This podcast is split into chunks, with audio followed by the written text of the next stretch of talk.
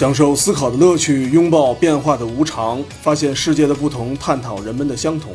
时代在变，玩法没变，说白话不白话。欢迎收听正三观的双人脱口秀聊天节目《社会大白话》。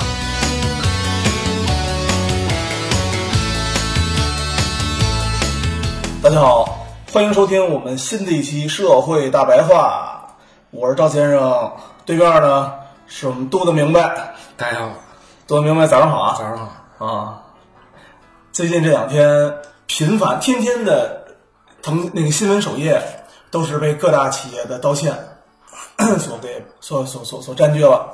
对，主主要我觉得还是互联网和新媒体这这两方面。嗯新兴新兴的这些精英们，对，其实开始啊，在三月份的时候，扎克伯格就道都已经开始道歉了，啊，对对对，他也扎克伯格他也属于也算新兴新兴新兴行业。然后呢，扎克伯格道歉完了之后，整体的整体国际反响还是其实挺不错的。同与此同时呢，呃，扎克伯格那一天股价，然后还上升了，股价呢上升了上升了一百多亿美元吧，嗯，啊，总共上升了一百多亿美元，认错态度比较诚恳。对，然后上升了百分之四点五。同时呢，大家可能很多互联网公司就把它当做一种可以去传播的一种一个点了，不排除这种现象。嗯，然后呢，接着呢就是三月多号，三月二十六号，就五月三五月二十三号，暴走漫画这几个人哥几个有事儿没事儿的，嗯，带着创始人，带着 CEO 一起去河北董存瑞那儿献花圈了，道歉。嗯，然后二十三号完了之后呢，就二十四号，二十四号京东又道歉，京东因为卖买家了，就我们我们我们要把他们想好一点，就是就相信他们是物流问题啊，物物物物流的假酒是吧？二十四二十四号是京东，二十五号呢，马化腾，哎呀，太太寸了，就马化腾开始对于他投资的一家企业，然后呢，他的解释是他把权力下放了。我觉得那题目挺逗的，被投资差评被差评了。啊，对，投对投资差评被差评了，然后还以为这个事儿，因为你想想啊，咱们都已经道歉到腾讯了，我觉得这个游戏应该差不多到头了。结果呢，哎，就就这么巧，二十六号优酷，优酷又参与进来，有事儿没事儿呢也道个歉，说他们这 APP 啊，对于无问西东中推送了一些不恰当的词汇，向着章子怡进行道歉嗯嗯，啊。就是标标题党标标的有点邪乎的这个。呃，应该是标奖标的有点邪乎。啊，嗯，就是这么短期内，二十三号、二十四号、二十五号、二十六号，就除此之外呢，还有二更，还有二更，二更，啊二更是因为因为那个滴滴顺风车那件事儿，嗯然后就导致呢，滴滴顺风车不首先是道歉了，嗯，然后呢，二更呢又因为消费滴滴消费滴滴顺风车这调侃人事儿，啊 不但道歉了，还还凉凉了，啊是吗？他应该是凉凉了，这么夸张啊？不是彻底下架了吗？二更下架了，啊，领导人都都辞职了吧？好像是，能找了一背锅侠吧。其实这个道歉啊，嗯，在三月十三号，京东就又其实又发生过一件事儿，他那次呢采用的不是道歉的形式，他是什么事儿啊？他是在京东上啊，一个女性，一个一个反正也是一个一一一一个女性作家，买了一个护腰枕，美国的护腰枕，京东呢标价呢是一千多块钱，美国官网呢标价是一百零一百零九美元。其实价格咱们不论高低，他只要你能买，对吧？有人买就算了。同时呢，等实际卖家发货的时候，发的不是一百零九美元的，而是三十三美元的，那差有点邪乎呀。其实有点邪乎。当时商家解释的就是发错货，这次呢，同样商家是公开道歉，是发错货。上一次呢是没道歉，就说我们就是发错货了，你 你拿来我给你退，你发现了我就给你退，你不发现就就这么就这事就抹了。而其实吧，这背后我觉得吧，有一个相应的一个问题，为什么现在传统企业道歉没有以前那么多了？而且传统企业没有不会不再这么受批判了。现在呢，所有的批判点，无论是员工加班，然后我们的那个假货，或者说是做一些不负责任的事情，还有不恰不合时宜的言论，全部都出现在互联网企业。因为现在跟互联网接触的实在是太多了。你嗯，每天其实接触的就是这些这些企业，其实每天都在跟你交织。对，而且你发现没有啊？最近尤其这些新兴的企业啊，这些企业家跟以前的那些企业家比啊，他有一个特点，我觉着他更像一个明星。嗯，我不知道这个明星啊，他是被明星的，还是他是自己故意成为明星的？嗯，我和互联网公司接触的还比较多，他们里面啊，内部 PR 团队有专门一个专项组，就是要创始人明星化，这是有专项的。啊，呃，你反 反正我是我觉着不是说咱们因为做了某一些事情，然后让大家觉得你是他是被明星，明星的，不是被明星，他是主动明星化的。我觉着像比较那个有特点的聚美优品、全欧，那个是对，那个是那就典型的是自发的是要就是产生明星的，对包括包括罗永浩，他就靠他本身的这些粉丝去搞创业。那马云最近多，呃马云一直都多。浪子都开始啊拍，他是最明显的，都开始拍电影的了。对，但是这个明星化吧，我觉着它其实是有优点的。他要比你会花更多的钱去传播一个企业要容易的太多。因为其实其实有的时候，你说用我用微信支付，我还是用支付宝支付这个东西，没有什么太大差别。对，其实是没有太大区别的。可能最后就导致就是我是更喜欢马化腾，我还是更喜欢马云的这这件对这件事情。对，那说白了，他这其其实是个粉丝经济，嗯，是吧？跟这个小米这个吴亦凡吴亦凡，啊，我看见吴亦凡啊，真好看，小白脸儿，吴亦凡真真的，然后我就觉得小米手机好，嗯，其实一样的。我看见马爸爸了啊，马爸爸，对对。我就要用支付宝。所以你你包括我觉得小米这个它它就是两条粉丝经济路线，一个是雷军本身的，对，一条商业路线的。对 IOK，对，可能就通过这 IOK 这个鬼畜弄完了以后吧，这雷军本身就本身就变成那个一个粉丝经济了，就可能有一部分这个工科的人呀、或者就这些对毕竟啊雷军他当时打的什么呀？雷军当时所有小米打的状态是为发烧友而生，对所以呢，以雷军的身份打发烧友是比较合理的。后期呢，他要铺整个市场，铺大众市场，所以再把吴亦凡、吴亦凡拽那个梁朝伟等等一些都娱乐人物再拽进来。反正他是两两条两条路两条的粉丝经济路线。我觉着吧，这种东西吧，就是你粉丝经济吧，它有好处，其实能能那个促进消费嘛。粉丝经济其实就是一什么问题啊？就是一改造人心的过程。嗯，就这资本主义改造完了这个你的生产生产生产的这个方式以后吧，最后没得改了，就改造你人心了，天天给你洗脑，那是吧？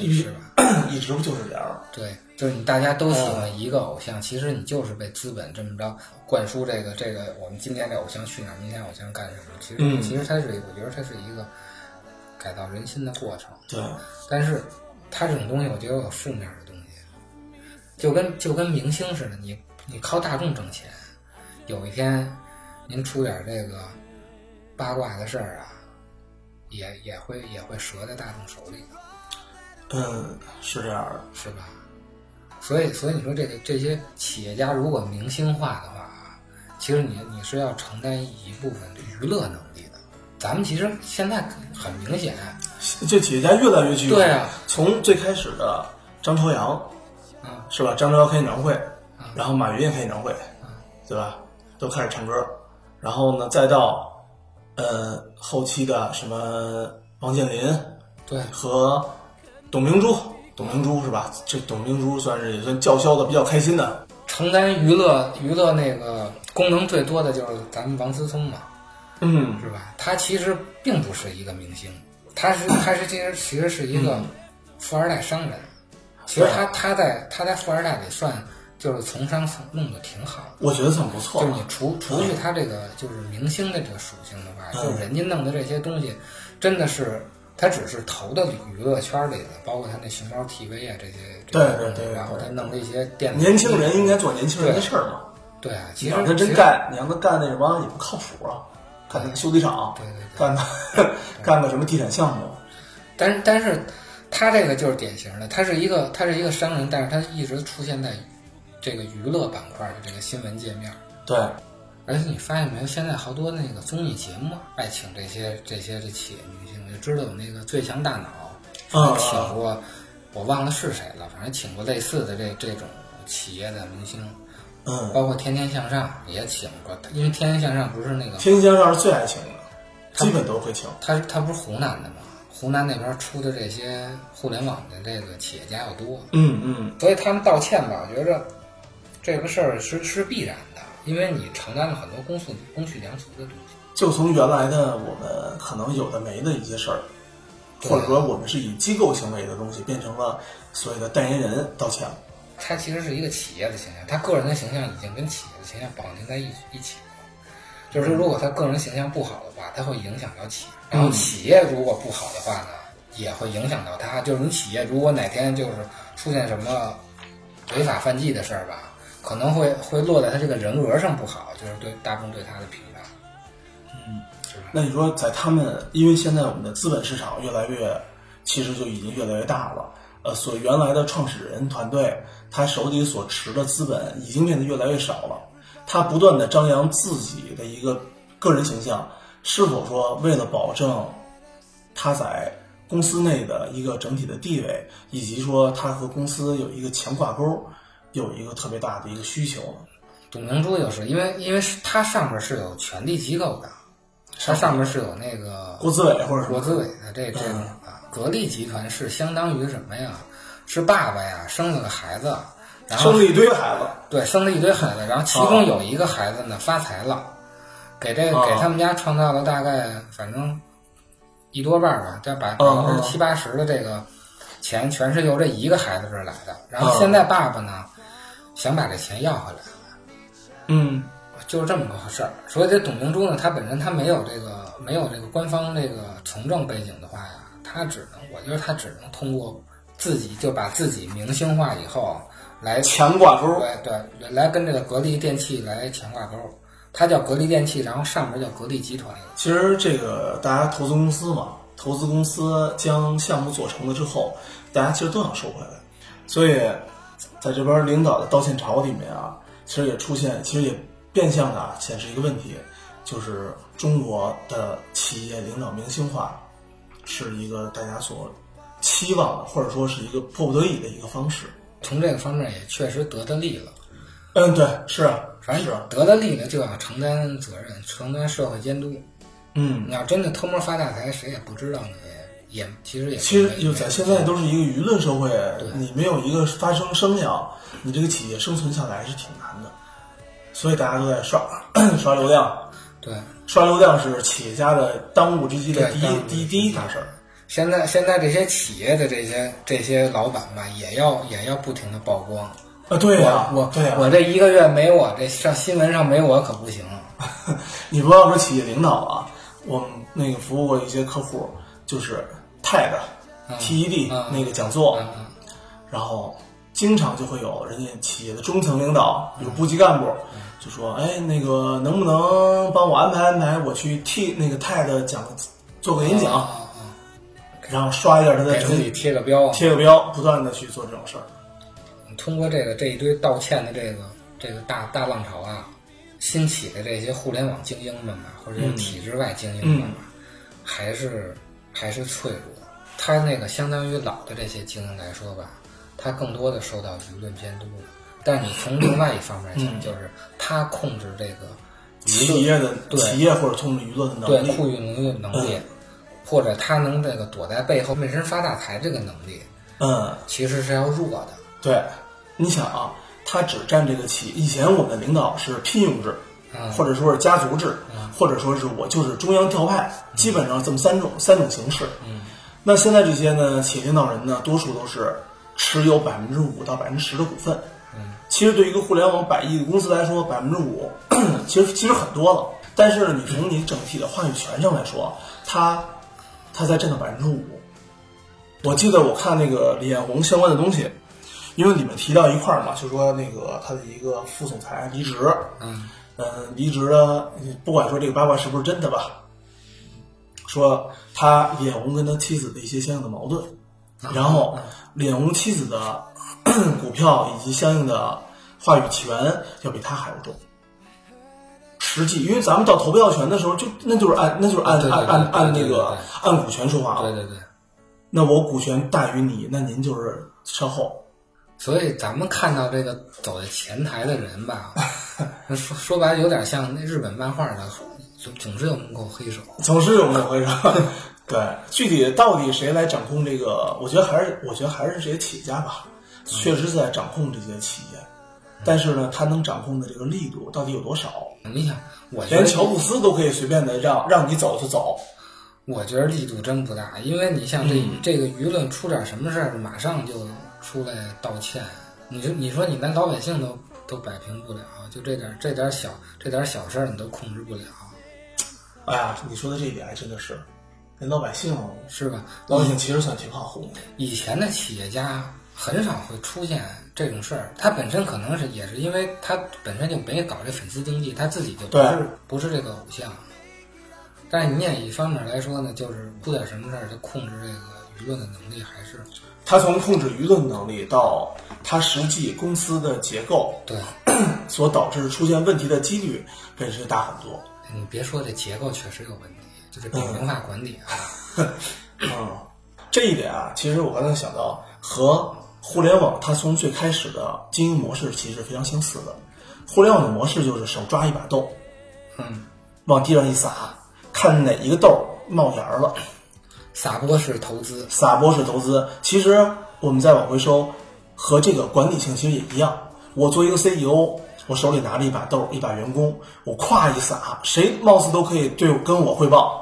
现在都直接都能都对很所谓的嘛，我一个邮件可以发到马化腾那儿，我一个邮件可以发到马云那儿。